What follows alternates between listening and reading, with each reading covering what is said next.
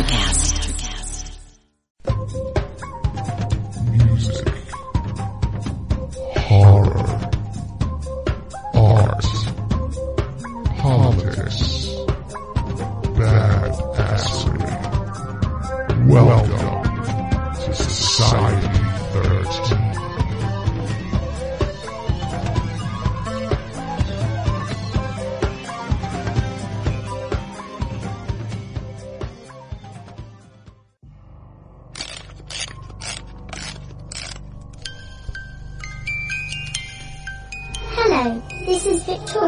From the Ninth Story Podcast.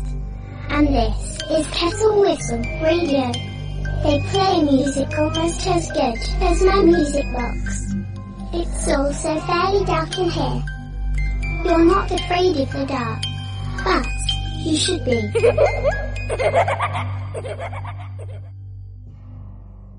You want to see something really scary? You bet. Music, horror, art, politics, and overall badassery. Welcome to Kettle Whistle Radio for real on Society 13 Networks.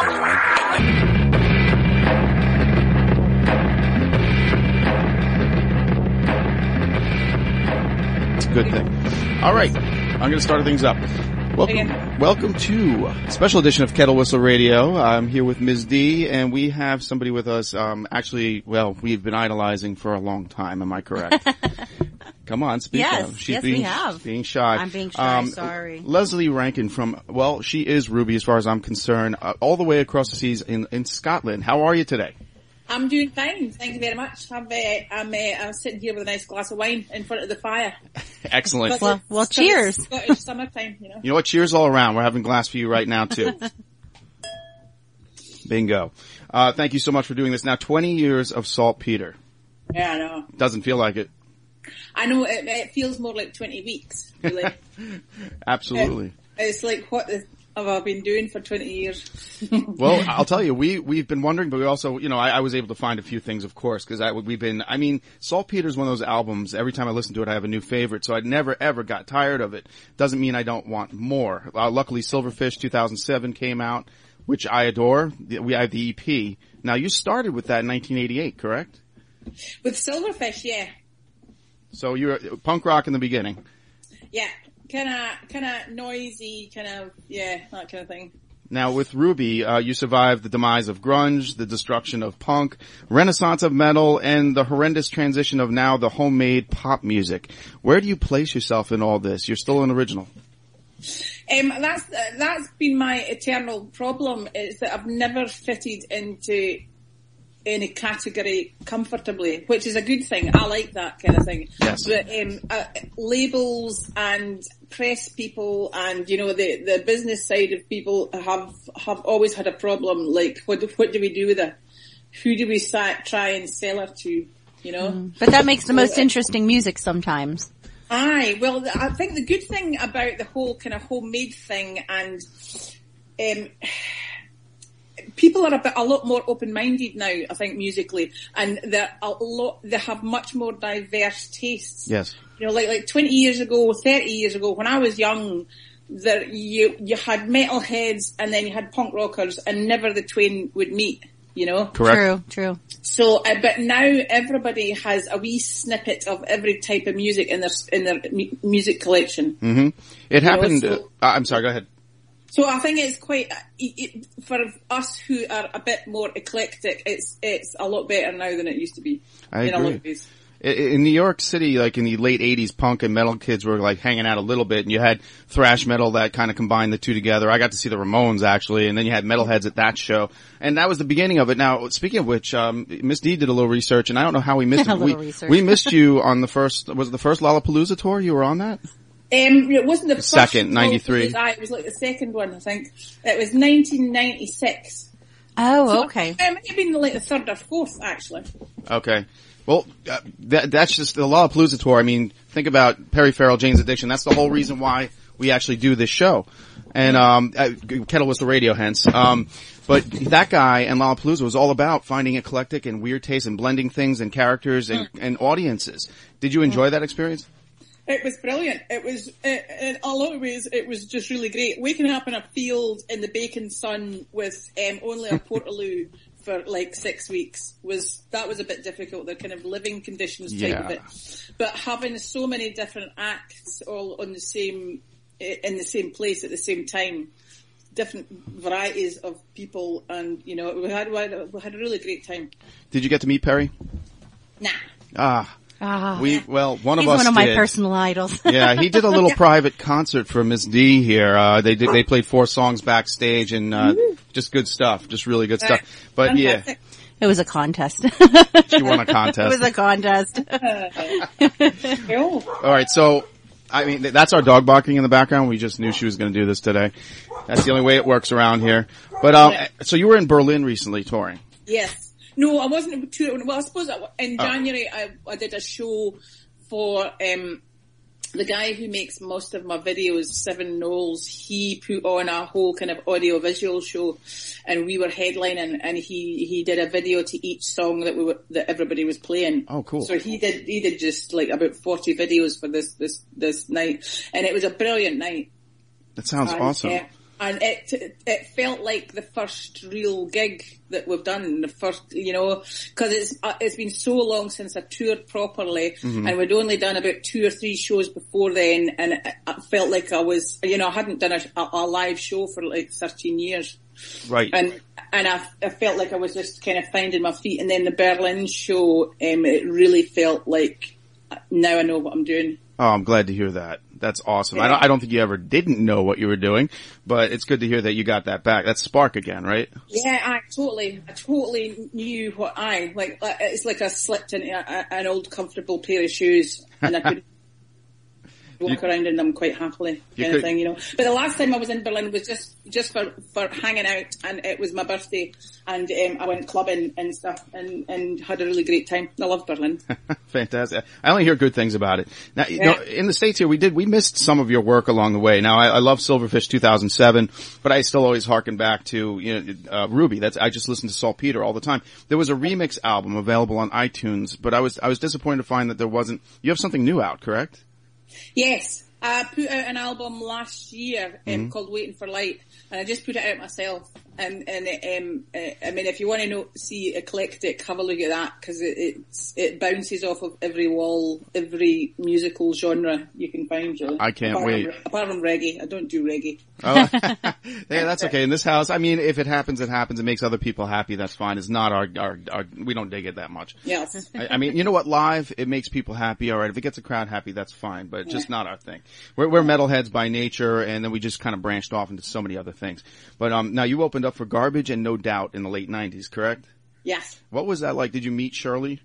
Yeah, I hung out with her. Well, it, it was really we were playing playing the same um, festival circuit. really, we weren't um, touring with them or anything. We were just um, playing all, playing all the same festivals. Okay. So um, I got to hang out with her quite a quite a bit, and uh, we have a few mutual friends and stuff like that. So. I, I didn't ask you about Gwen because we have an overabundance of Gwen Well, here. no, we didn't play with No Doubt. I don't No? think. Did Okay, we? th- there was a little blurb. I wasn't sure either. There was a little blurb Yeah. I saw about that, so it was just just garbage then. yeah. Okay, well, Like well. Shirley's one of our I goddesses suppose, I suppose uh, probably no doubt we're playing at all the same kind of festivals as well, and you just get it's like you're you're on this train and you're all going around the same places. Correct. Yeah, Right. I was a, a big fan of the uh, letter that uh, Shirley Manson wrote to Kanye West. Did you get to see that? No, I haven't seen it. What is it? Oh boy. Um, Tell them to come he he had basically, yeah, he had. um I guess every award show we have, he kind of jumps on stage and says Beyonce should have gotten that award, and he did it to Beck.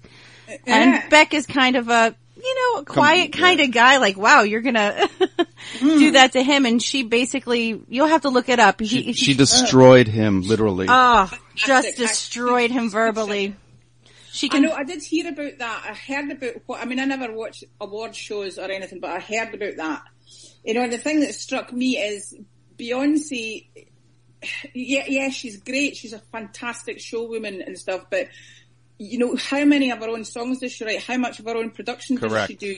And, Exactly. and everything else. Whereas Beck does everything. Yes. And he's, he's just a fucking genius, Yes. right? So, Right. And and who is someone to say someone doesn't deserve a, an award? Right, I know. You know, like he's, you know, he's the popular vote. He's, you know, people that really are into music. No, no. Now, Yeah. you, you you brought up Beck and being a one man show. That's the way I kind of looked at you. Um, I, I, you may or may not like this, but I always compared Saltpeter as the female Pretty Hate Machine, a masterpiece. But yeah, uh, but I, a lot of his stuff he did on a computer. It sounds like you use a lot of live instruments.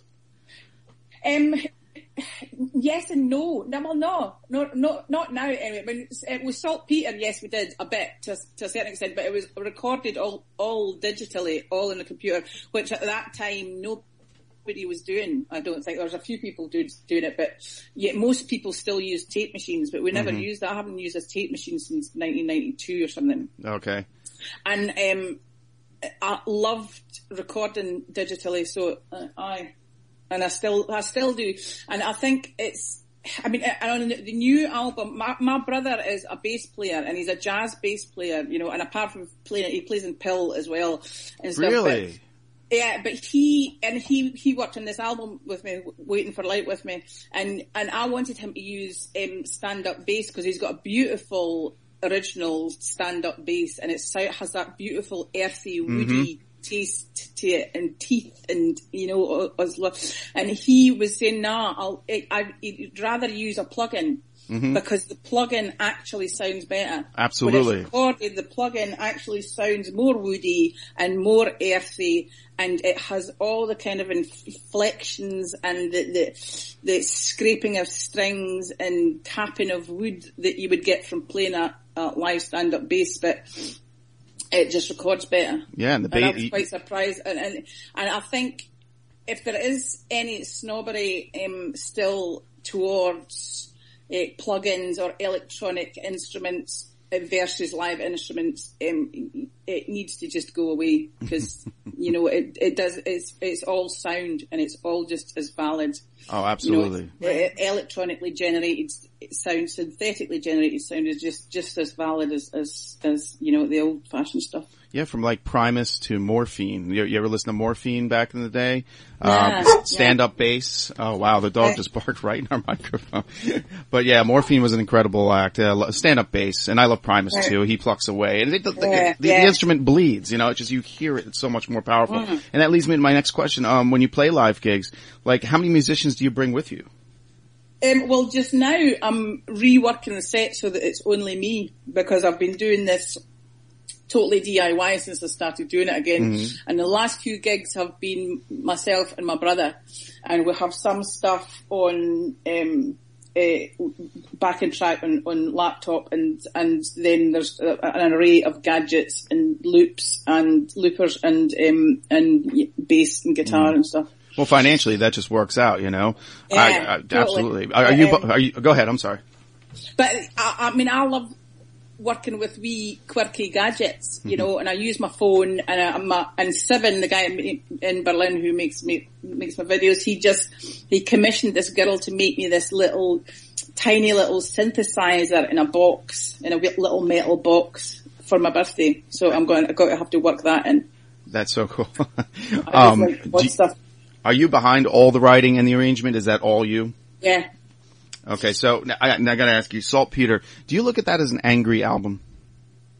Um, to a certain extent, yeah, I think I. I mean, at that time, I was an angry young woman, you know, and I was living in the city and getting loads of shit all the time from people. So, and people in my face all the time, and I'm quite a kind of feisty type. So there was all of that was just ch- getting channeled into my music all the time. Oh yeah, you And get that then- message across, absolutely. Yeah, oh yeah, I, I you could feel it. But you see, I, now I'm a writer, and when, when you can get you get a feeling from a song, it speaks for itself in just sometimes tone, not just you don't have to read along with the lyrics. You have a tone, and I know the theme you're going for almost in each song. I'm probably wrong in a lot of cases, but then, then you have a song like Bud, okay, and that's a bit of your jazz uh, sound prevalent there that comes along Yeah. later. Was that is that your brother's influence or? Uh, no, I think, I mean, I've always loved that kind of stuff. I, when I was a kid, I loved Ella Fitzgerald. You know, I went through a whole Ella Fitzgerald phase and I used to sing all of her songs and that kind of stuff. So that, there's part of me that, that, that kind of music is in my heart all the time. So. Very cool. Um, I have two favorites. I, I, you know what? I have a new favorite, like I said, every day. But Swallow is a favorite, as is uh, Saltwater Fish. Um, what was going on in your life at that time when you're writing a song like Saltwater Fish? I think the, the same themes run through a lot of the songs. I was, I'm just, I've always been really shit at relationships with blokes. So there was always, you know, so, and, and general, um, you know, harassment of everyday life. I think I was, I was, I had been living in London up until then and it was, London at that time was a place that everybody was just in your face all the time and, and quite nasty and you know would rip you off as soon as look at you and you know that kind of thing. So there's all these kind of themes just running through that all the time. But um, I, I think mostly that was about inability to to do the steady relationship thing. And I've since learned in the past 20 years that that's just part of me and it's, um, I'm now kind of at peace with it. I was born to be single and it's actually quite nice. Hey, if you're happy, who, who's, cause who's to say? yeah. Well, we're gonna take a short break here, and I, you know, I do want to play Tiny Meat only because that's the one, the first one that broke here in the states. So, um, I'm gonna play that right now, and we'll get back with uh, Lesley Rankine of Ruby. And uh, thank you for, uh, thanks for listening first of all, and thanks for waiting around and listening to a great tune.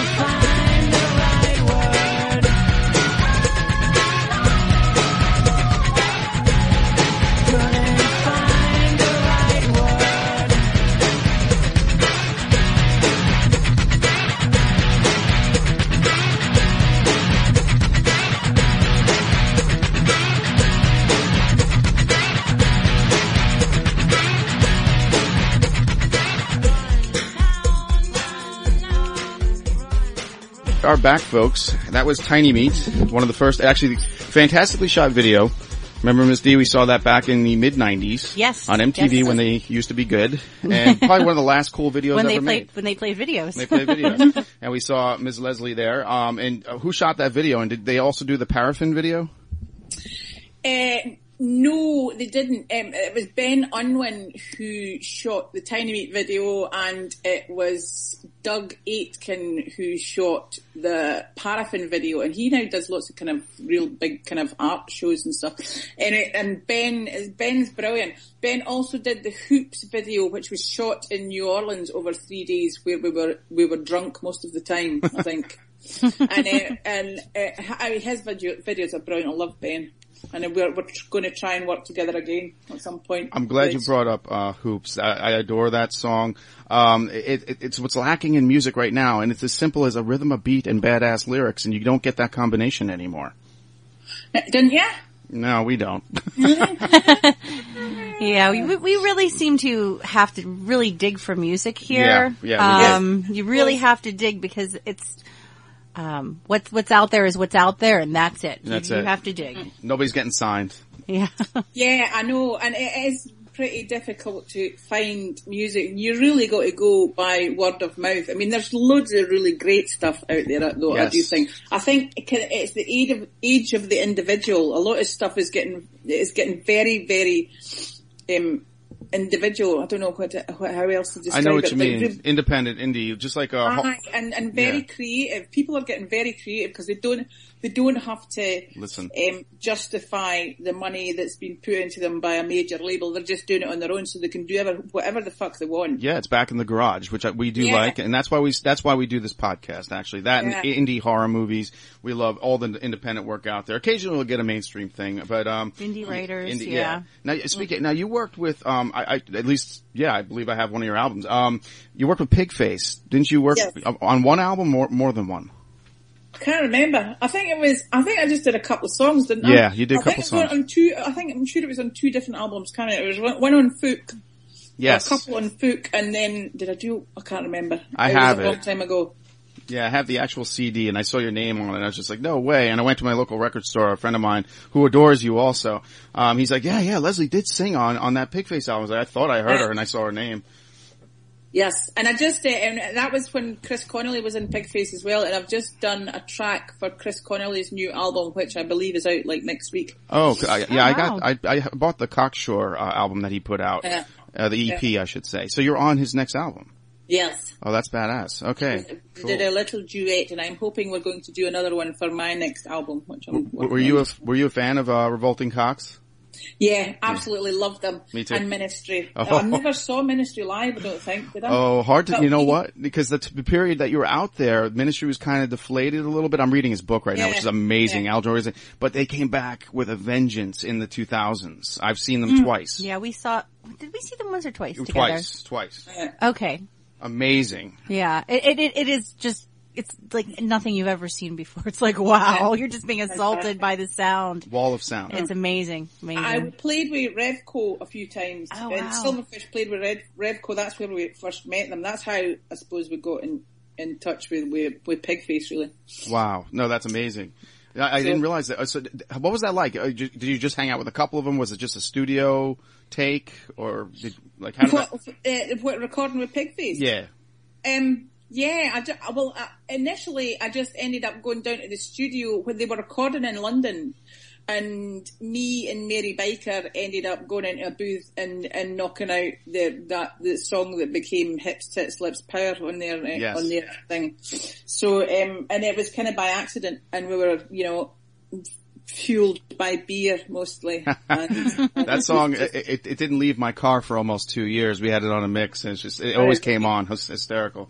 Love that. Um, so I have to ask you about this. I don't think this is embarrassing, but so I was watching network television back in the 90, 95, 97-ish era and here comes a Mountain Dew commercial. yes, And I recognize your face immediately. Yeah, it'll be me then, eh? well, I'm, I'm sitting in the house that that commercial bought me. really? Very Right. nice. yeah, know. Hey, there's there's nothing embarrassing about that. Nothing at all. definitely, definitely, it was not because before that, I, I wasn't even earning enough to pay rent on a place, and I think I was I was like sleeping on people's floors. Even though if Silverfish had been quite successful, we could still got paid shit money, and uh, and I, I had nowhere to live. And then uh, the, I got offered this Mountain Dew commercial, and in fact, when I was at, what was when I was making saltpeter, I was sleeping on Mark Walk's floor and stuff and still had no money. And then, then the Mountain Dew commercial came along and I bought a house. Fantastic. Awesome. I'm so glad to hear that. I, I thought that was gonna be like, uh, like you were gonna be the, the, the biggest thing in the world at that point. I wanted more, and then Right. MTV just, I don't know, went away. They were just terrible Yeah. after that. But uh, what what what became of you after that commercial? What did you you worked on the remix album, or were you working on Silverfish? Um, no, I mean, Silverfish was gone by then, um, and I, I, I left Silverfish in like 1993 or something, and then went off to Seattle and worked with Mark Walk, and I think I was just on tour basically after that, that, um, I was on tour basically until 1997.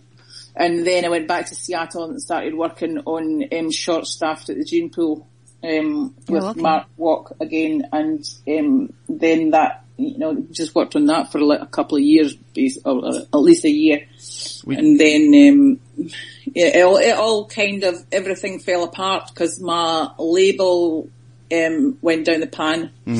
Uh, creation, they folded and got eaten up by Sony, and then I didn't want to be on Sony, and uh, there was the whole kind of business shit. And by the time I got out of the the mess, the quagmire that that the business side of it was in, my heart wasn't in it any, anymore, I and it. it. was time to have a kid. And I thought I'm going back to Scotland. I'm going to like go and live under a rock and have a kid. So that's basically what I did. you kept it really did what you the way you wanted to do it. Now you're back, which is fantastic. Yeah. exactly. Um, I, there was this little thing about Howard Jones and you. Um, is there any truth to that? Howard Jones. Who's Yeah. Howard Jones? Okay, then that was that was incorrect. Uh, so that you did a re uh, remix of Kung Fu Fighting with Howard Jones. Howard. Yeah, so that's Oh, the, Tom Jones. oh, it said Howard Jones in the article. oh, it's Tom Jones, even better. that's even cooler. That, that was brilliant. Yeah. Oh That my was- God. That was during the Lollapalooza tour. They oh flew me from like Rhode Island Oh to my God. LA for like six hours or something to do this song in Jackson Browne's studio in Santa Monica. And I hung out with Tom Jones for a couple of hours and then they flew me back. That is brilliant. Hysterical. Oh my god, I'm so glad it wasn't Howard Jones. that would be much more boring. Yeah, that's great. Oh my god, what was he like? He had to have been cool. Yeah, no, it was lovely. He smelled strongly of talcum powder. And it's weird- He's quite short actually. I had I had these big stacks on and I felt I needed to take them off so I was the same height as him. So he was the same height as me. But he was really nice and, and just like he is on the telly, you know, he's just like really down to earth and you know, nice looking and stuff like that. That's hysterical. That's oh my so god. funny. I love it. I love it. Uh, well, okay. Is there any way we can find a, a recording of that?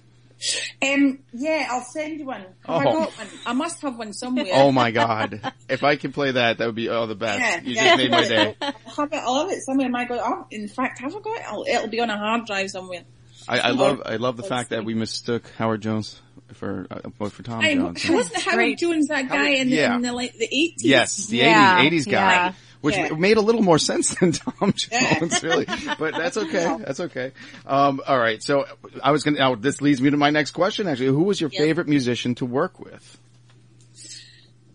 Pro- my brother. It's got to be my brother. I mean, that's um, awesome. Yeah, because he's just. I mean, Tom Jones. Tom Jones was amazing, right? Because he do he is the singer's singer, and he has such a set of lungs on a, and he's so professional, and he just went in and hammered it out in like two takes. Right, so I mean, he was brilliant and quite awe-inspiring to watch. But my brother, working with him, he's such a brilliant musician and a brilliant producer. And also because we've grown up together and we're very alike, and he knows what's inside my head, and I, there's no arguments and no wrangling and no difficultness. And he's, And Uh, That's he knows how to get to the point and, and Yeah. get to the brass tacks there. Yeah, yeah, and he's in, he's in, did you say he's in Public Image Limited? yeah. Is he still playing player. with, he's still playing? Yeah, they've Oh, just the- recorded a new album, which Yeah. I think is is is supposed to be really great because Yeah. they put out a new album in like was it 2013 or something? That's Aye, incredible. aye, and toured a lot and stuff. And then that that was their first uh, PiL album in like 20 years or something. Yeah. Yeah. Johnny Rotten just did the radio circuit here. I just listened to him on the radio last week. Um, Right. yeah, and he, he's just a great interview. Just a great. Did you get to meet him? Yeah, I've met him a few times. He's lovely.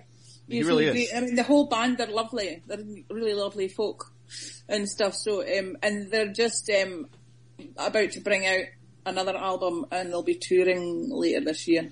Well, there's something so to be. I've lost him. there's something I've to lost be- What? There's something to be said about taking that break for musicians. You know, you get all, you get, get rid of all that dirt and smut from the beginning and then you take that break, Uh-huh. you live your life and then you come back tenfold. It seems like it's working for them and you. Yeah, I, I feel uh, much more inspired than than I used to do. I think because you get, and especially when you're signed to the big labels and you just get on this fucking hamster wheel and it's going all the time and it's, you're just part of this big juggernaut that you don't have any control over. And there it And. I you get burnt out and you go away and you do, like you say, live your life and then you come back and you're doing it on your own terms and you're doing it because, like when I fi- stopped doing it, um, in 2000 or 2001, I think it was, I just didn't have anything left to say and my focus was not on the making of music and the, the production of music or whatever, you know, my focus was, was elsewhere. And now I feel like my head is full of ideas all the time Good. and, you know, really inspired and excited about music again. And you look fantastic, by the way. Well, thank you very much. It's the wine. Yeah, yeah, it preserves us all, I think. Um, certainly does, isn't it? Cheers. But cheers, yeah. And we're gonna take a break right now because you have a pick. You want to? We're going right into uh, your well, I guess a newer one, right? Yes, this is one. Uh, speaking of my brother again, this is one of my. Fa- I always love remixes. You know, I always have loved remixes. And my brother did, as he's done a, a few remixes for me. Did some on Short Staffed album, but um, this is um, a remix of a track called Fireweed from um, the new album Waiting for Light, and it's the Scotty mix, and it's just beautiful. Very So- good. Well, we're going to play that right now. And uh, stick with us. Stick with us with uh, Lesley Rankine and Miss D and myself. Thanks for listening to Kettle Whistle Radio. Light up fireweed. You are the hunter at my table. Bring your light. You're all spark to me. And love as much as you're able. The first time you moved in me, I fell in love, never to recover.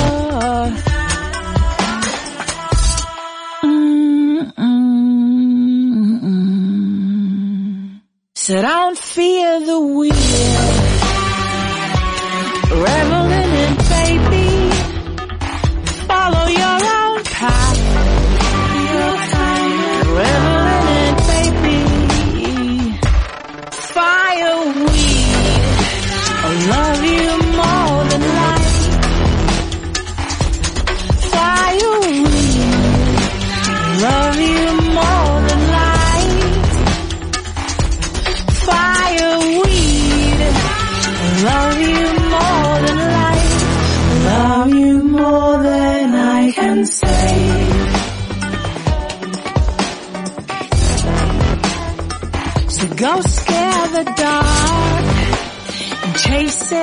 A stick.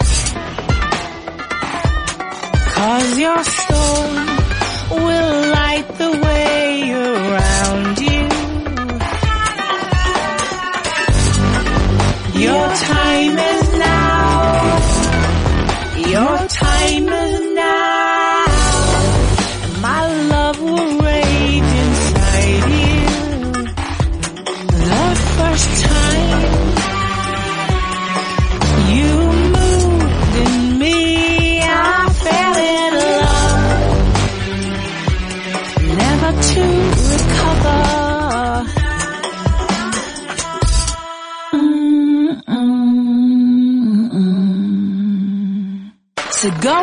Mm-mm-mm. To go scorch the earth, Revel in it, baby.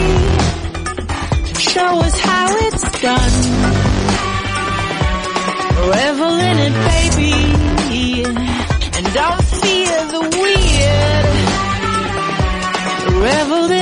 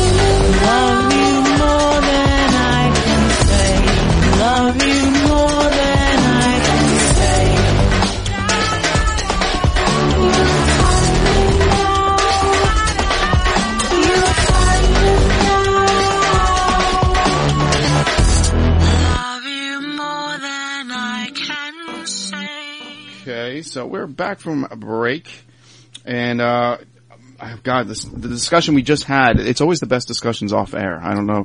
We were, Yes. we were talking about the Ministry, and I, I, I said, I said to Ms. Lesley here, um, I'm so glad you didn't hang out with Al Jourgensen back in the day of, of this book that he wrote, and sure enough, you said that you did.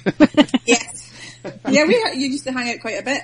Oh fuck! That's what I got to tell you. Yeah, he took me shopping for a a a, a hat. You know, but a big like cowboy hat. Oh, a cowboy hat.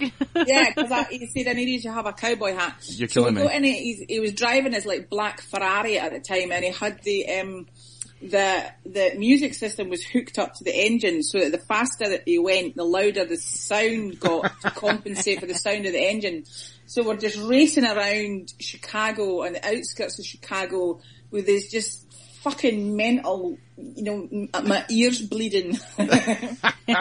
Getting, racing around with this funny little guy in a massive hat in a very fast car. Al Jourgensen. Oh my God. Yeah. Yeah. well, uh, let's see if you show up in the book. I'll let you know if you do. man, oh man. Oh boy. Um, all right. So moving on here. Uh, gosh, I don't even know where to go from there. But uh, all right, all right. Um, Salt Peter. Let's see. After that, now what is available now? What is the name of the new album? Tell us how to get it. Um, it's called Waiting for Light, and you can get it on Bandcamp, which is like Bandcamp, Yes. Ruby Official at Bandcamp, blah blah. Best place for bands to put their music out because the, the, the money goes right to the band. Yeah, it certainly does, which is great when I need to, to pay a bill. Yes, Yes. of course. Or hoover up some cash. yeah, the house that Mountain Dew built. I love it. I love that story too. But uh, yeah, we're on iTunes too. So uh, yeah, as are you. So when, when people listen to, well, when they find your music on iTunes, they'll find this podcast too. Hopefully. Now I got to ask you two Favorite horror movie? Do you have a horror? Are you a horror fan? Um, I used to be when I was a kid. Oh, I must have my favourite horror movie. I tell you what though, w- I, you maybe haven't seen them in the states, but we have this franchise or had Oh, we lost you. this when I was a kid called Carry On Films, right? Okay. And they would have like Carry On Camping. Have you? Are you still? Yeah, we're here. that's We're here. Hello. We're here. Uh, We're here. All right, very good. So we've got Carry On movies. Like Carry On Camping, Carry On Nurse, Carry On Up the Khyber Pass, and they were all comedies. And they did a spoof of a horror, horror film, which was Carry On Screaming. and it's so brilliant. And I'm writing this down. She's writing this down. Yeah, it's just completely nuts and very British and just, just completely stupid. Proper horror films, oh god. I should have prepared you for that. Yeah, I know. I mean, I used to love horror movies. I tell you what, though, I l- loved all the old Hammer House of Horror films Perfect. that we used to get here in, in Britain. And they were all made in like the sixties and seventies. Yes. and they were just they were just brilliant. And Yeah. they were they were very creepy. Doesn't get better. Yeah, and I loved stuff with like Peter Cushing and Christopher Lee. Yes. Christopher Lee, And yes. They were ju- I know, I was I just, I, I had such a crush on Christopher Lee when I was a kid. So uh, now I have to really ask you, not that it's a, be- a good crossover, but uh, Star Wars. Are you a Star Wars fan or do you hate it? I don't hate it, but I just nah. Not your thing. okay. All right. That's the end of Star Wars for now. Um, now, what is what does Lesley do to relax? Other than we know you drink wine, we're partaking with you Yeah. right now on an afternoon. Um, what else do you do? What do you like? What do you read?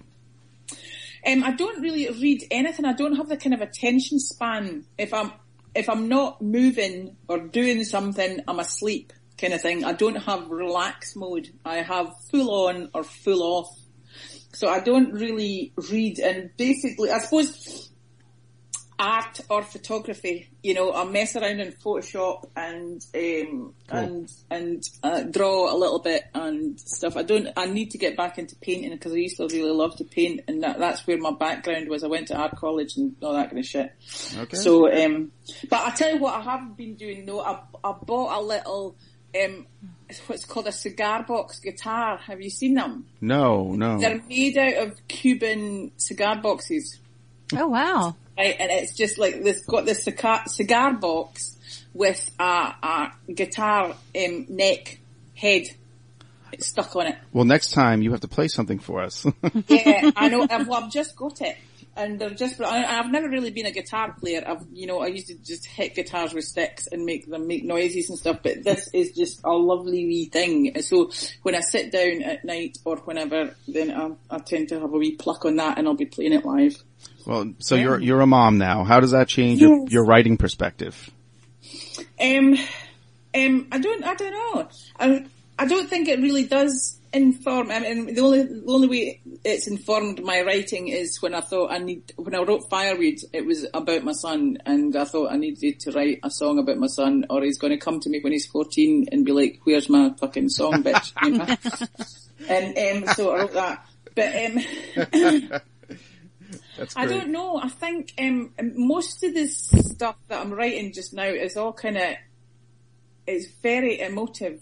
It's very, it, it's channeling and outflowing of the kind of emotions, the jet, just general kind of love emotions that I'm feeling just now and stuff. I think that's the, you know, when all the time that I was in Silverfish and in the earlier days of Ruby, I always just wanted to write a love song you know, and I could never do it, and it would always, you know, be, end up talking about, uh, yeah, I love you, but I want to kill you, or whatever. You know, Right. it would, al- it would always just turn nasty in the end. I got that impression. Yeah, There's nothing wrong But- with that, though. Then when I wrote Grace, which was on the short staffed Gene Pool album, that was the first love song I ever wrote, and since then.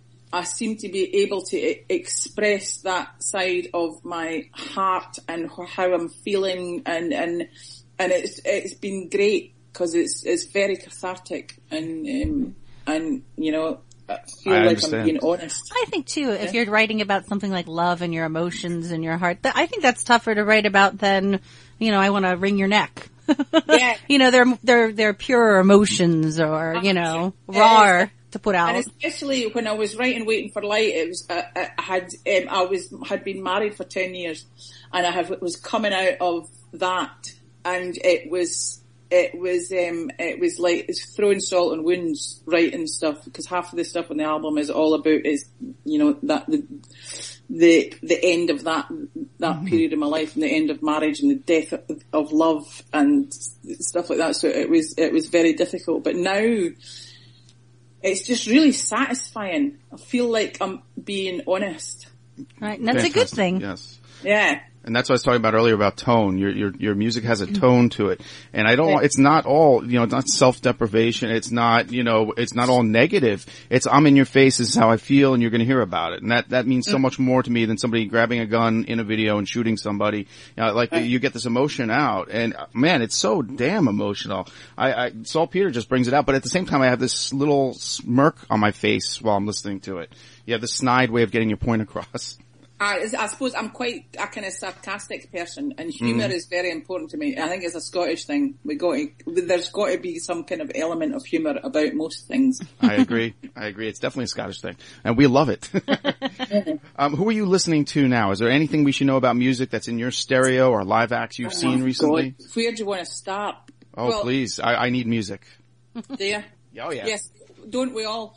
Um, I tell you what, I've been listening to. Oh, there's this this band called um, the Japanese house that I've just bought and they've got an EP out called Pools to Bathe in. I suppose I'm going for more kind of abstract, eh, quite kind of, I don't know what you would call it, much more, I like, I like music that's much more experimental and, and kind of sharply edited and a bit odd sounding and stuff. I have to tell you who, who you got to check out is Young Fathers. They're a Scottish band, they're from Edinburgh. She, she's writing just- this down, just so you know, she's writing this down for us. Yeah, and they're um, they're just brilliant. They're they're really great. Very cool. Very cool. Yes. Um, do you have a go-to, uh, let's say old, like 80s, something you have to throw on? Any, anything from like Metallica to the Thompson Twins? Is there something? I have a favorite. I'm gonna, and you, may or may not make fun of me. Um? I, I drive people crazy with this one, but I, I always, once a weekend or once a week, I have to hear Slade run, run away. Oh yeah, I mean Slade's brilliant. Yeah, Yeah, totally brilliant. I suppose um, uh, you, I used to have one uh, that was Steve Miller. That album with the Joker on it. I used that used to be my every Sunday morning. Okay, that makes sense. That makes sense. Yeah, totally. That makes sense. For us, it's like, uh, Elton John and Billy Joel. We have to hear that Yeah. on Sunday morning. I put the 70s on in the morning just before we, we We talk have to a you. 70 station. We'll put it on on the weekend. Yeah, absolutely. I, I was. I I, I, also the Isley brothers, Are, I still listen to them, especially Very when cool. I've had a bit of wine and it's late at night and it gets turned up and I just have a bit of a funkathon around the house on my own. Nothing You know, wrong it's with that. Sad. It's total, total Bridget Jones, you know, dancing on, dancing on your own. Fight the power. Fight the power. Love it, man. Yeah. That's fantastic. I, I love it. I love it. There's nothing wrong with enjoying music by yourself. Now, that also too, uh, oh, on that note, as far as like when you're, when you've been on stage, a live Yeah. show, has there ever been a low moment? Like a point where you're like, oh god, I just want to forget that it even happened? Um, no, Good. That's a good thing. No, I don't think so. I don't think I, I, it's never been that bad. But I think I also I have no shame. You have to understand. so it, it's uh, you know, and I'm, I'm the kind of person who just always kind of looks on the bright side, and there's always a positive to take away from everything, even if it's just so shit that it's just you you'll you learn never to do that again. That's, that question's always 50-50. We get either, um, the worst story ever or just exactly what you just said. Ah, nah. I think you just, you just, you just got to roll with it. Some shit, some. I suppose um, I was getting towards the end of the tour, and I was so sick of singing Paraffin because Paraffin was the big hit, and every kind of TV appearance we did, and everything, everything we did had to sing Paraffin. So I was singing it like three times a day Okay. you know, and it got to that show and I just stopped the band in the middle of the song and I said, I just can't fucking sing this song. That's okay. I'm so sick of it. And I've, I've felt like, well, the audience came, paid their money to come and see, and probably most of them were, were like, you know, I want to hear the song I've heard on the radio. And it was, a, it's quite a, a kind of unprofessional thing to do, but I, I don't think so. That was a a very real thing to do. yeah, it was me being totally honest, and it, it, the thing was, after you've sung it so many times, it just loses all the meaning that you you you put into it in the first place, and you're totally going through the motions, Yeah. and it becomes so plastic and so you're just not feeling it anymore. Yeah, you grew out of it. Uh, that's Yeah. like the writer that doesn't want to go back and read their early work because they've grown, they've done, they've moved Yeah. on. Yeah. It, it makes a lot of sense to me, and you uh, you are not the first person to say that. And I, I told you about Eric Powell, who was a regular on here. He's in 16 Volt, good band you should check out. But now he has a new band Right. called Black December. But he said the same thing. They, they started playing Two Wires Thin, which was a pretty heavy song for them, and got the crowd going. He said we couldn't do it anymore. The passion wasn't there. I wasn't as angry as I was when I wrote the song. So that makes that makes perfect sense to me. I know, which is a bit of a shame because people want to. Eh, for them, the song is still fresh. For your a lot of your, your audience members, the song is still fresh and it's still meaningful to them, and they really want to hear it. But you you got to you just got to be honest with yourself, you know. and we love that. What what song should we look out for most? Um, do you have a release off the new album? Um, what should we tell people if they were to pick one song?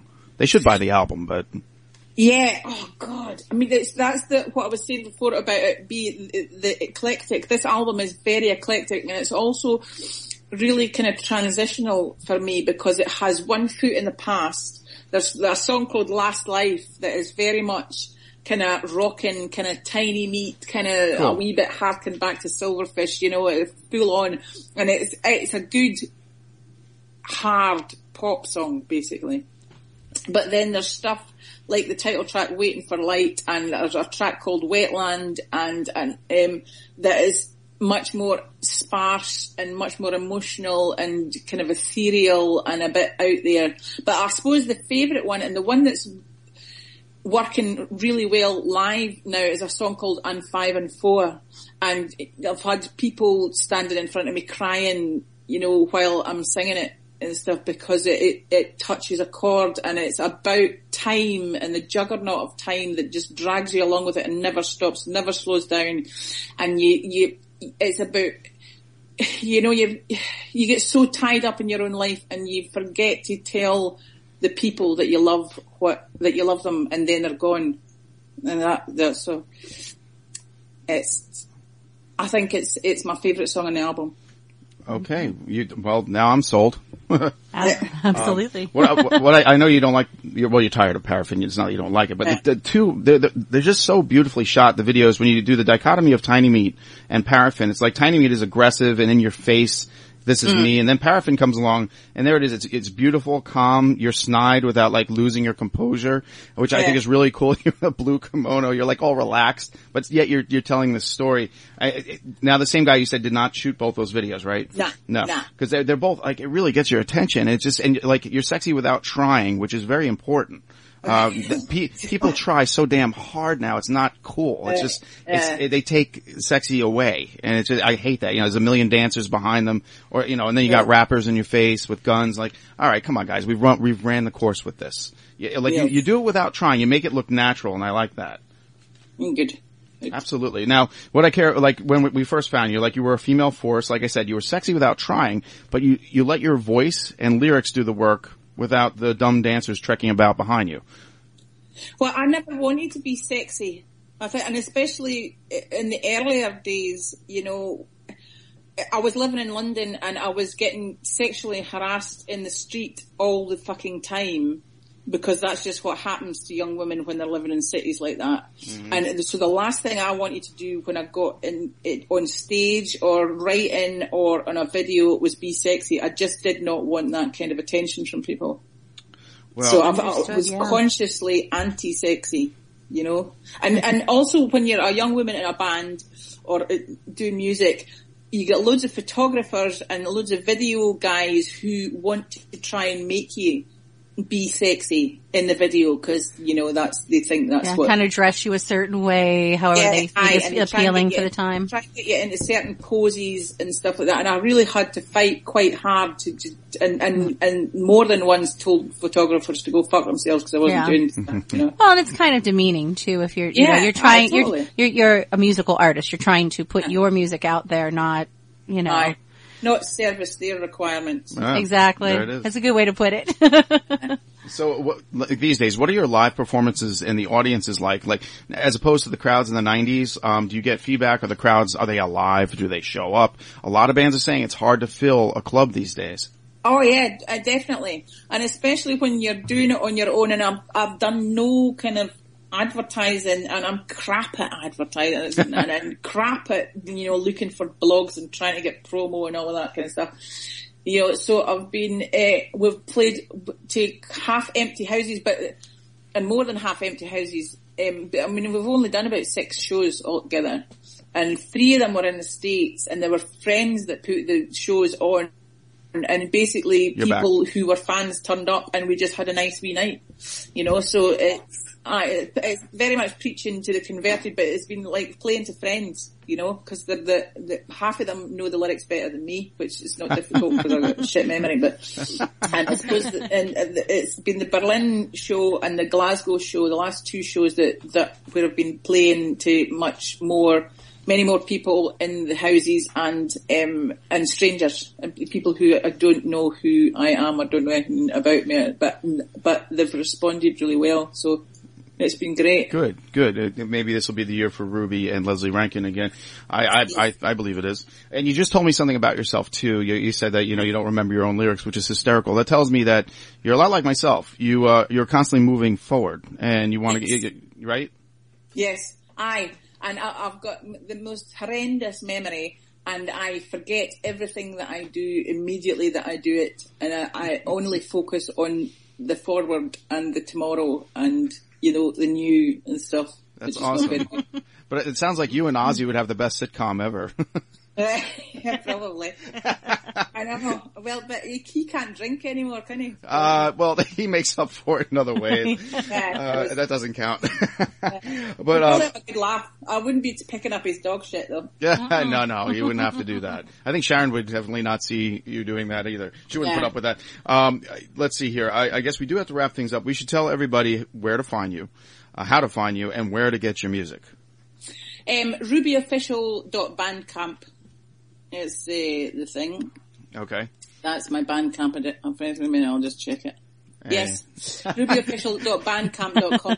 Uh, I'm terrible. My memory is bloody awful. So that's that's basically, and also um, Ruby slash Lesley Rankine on uh, on Facebook or Lesley Rankine on Facebook, Lesley Rankine on Twitter, and uh, and Oh, okay. Instagram as well. All right. We, yeah, we're on Twitter too. Um, I'm at fairly dark and Ms. D. Oh, I'm at Ms. D5. And uh, as, yeah, as always, uh, check us out. Uh, Society 13 is our uh, podcasting network. This is Kettle Whistle Radio. You can find us there and on Twitter as well as, uh, well, I've got a few books out there. Sorry, Lesley, I got to advertise a little bit. Uh, But, um, on you go. the new one is called Dwelling in the Dark. You can find that at www.burningbulbpublishing.com. The old one is The Fall of Tomorrow. No zombies, folks, but lots of monsters and demons. Hope you're into it.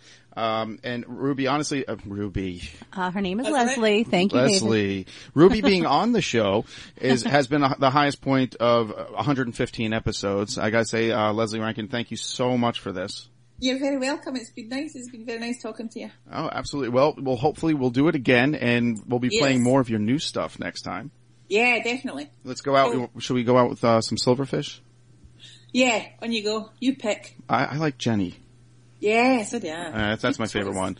Uh, it is my favorite one on there. I'm not gonna lie. What do you think, Miss D? I think that's a great pick. All right, folks, uh, folks, friends, and fiends, thank you so much for listening. This was definitely uh, a high point of our careers here Yes. at Kettle Whistle Radio. Thank you so much, Lesley. Lesley. Uh, You're very welcome. We're gonna say good day. Oh wait, you know what? Uh, You know where we're going, right? Uh, when we leave you here, I, thi- What? I mentioned it. Oh yeah, Hall and Oates. Yeah, yeah. yeah. We're going. To, we're going to jump on the trolley and we're going to Hall and Oates. Yes. Yeah. That'd, that'd be really great. I, I've seen them before. They're they're amazing, and I, honestly, I didn't want to like it because it's a little bit older than me, but not really. Uh, Their, their pop stuff was out, but um, they. Oh my gosh, what a show! I mean, they're, they're pretty major musicians in their own right and songwriters and all that kind of stuff, you know. They're Not- proper, not unlike proper you. legends, really. Not unlike yourself, they have their own label. All right, very good. Mhm, absolutely, they they do exactly what you do. All right, um, well, we're on our way, and thank you so much for your time. No worries. Have a have a great night tonight and uh, post some pictures. Of it. Oh, pictures, yeah, oh Misty, yeah. that's up to I'll you. do that. Right, She's okay. got the better phone. All right, all right. Good night, folks.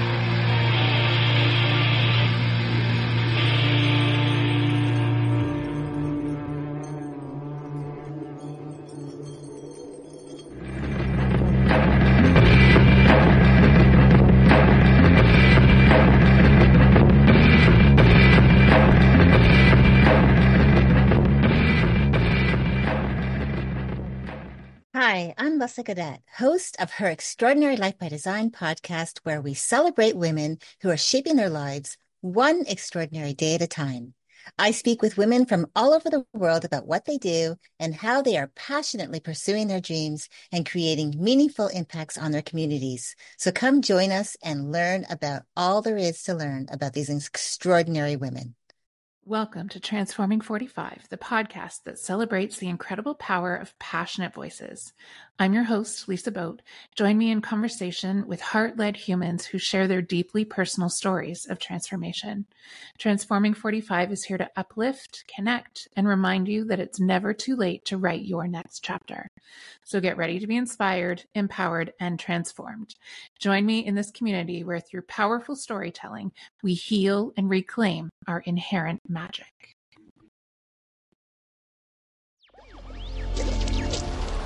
Electricast.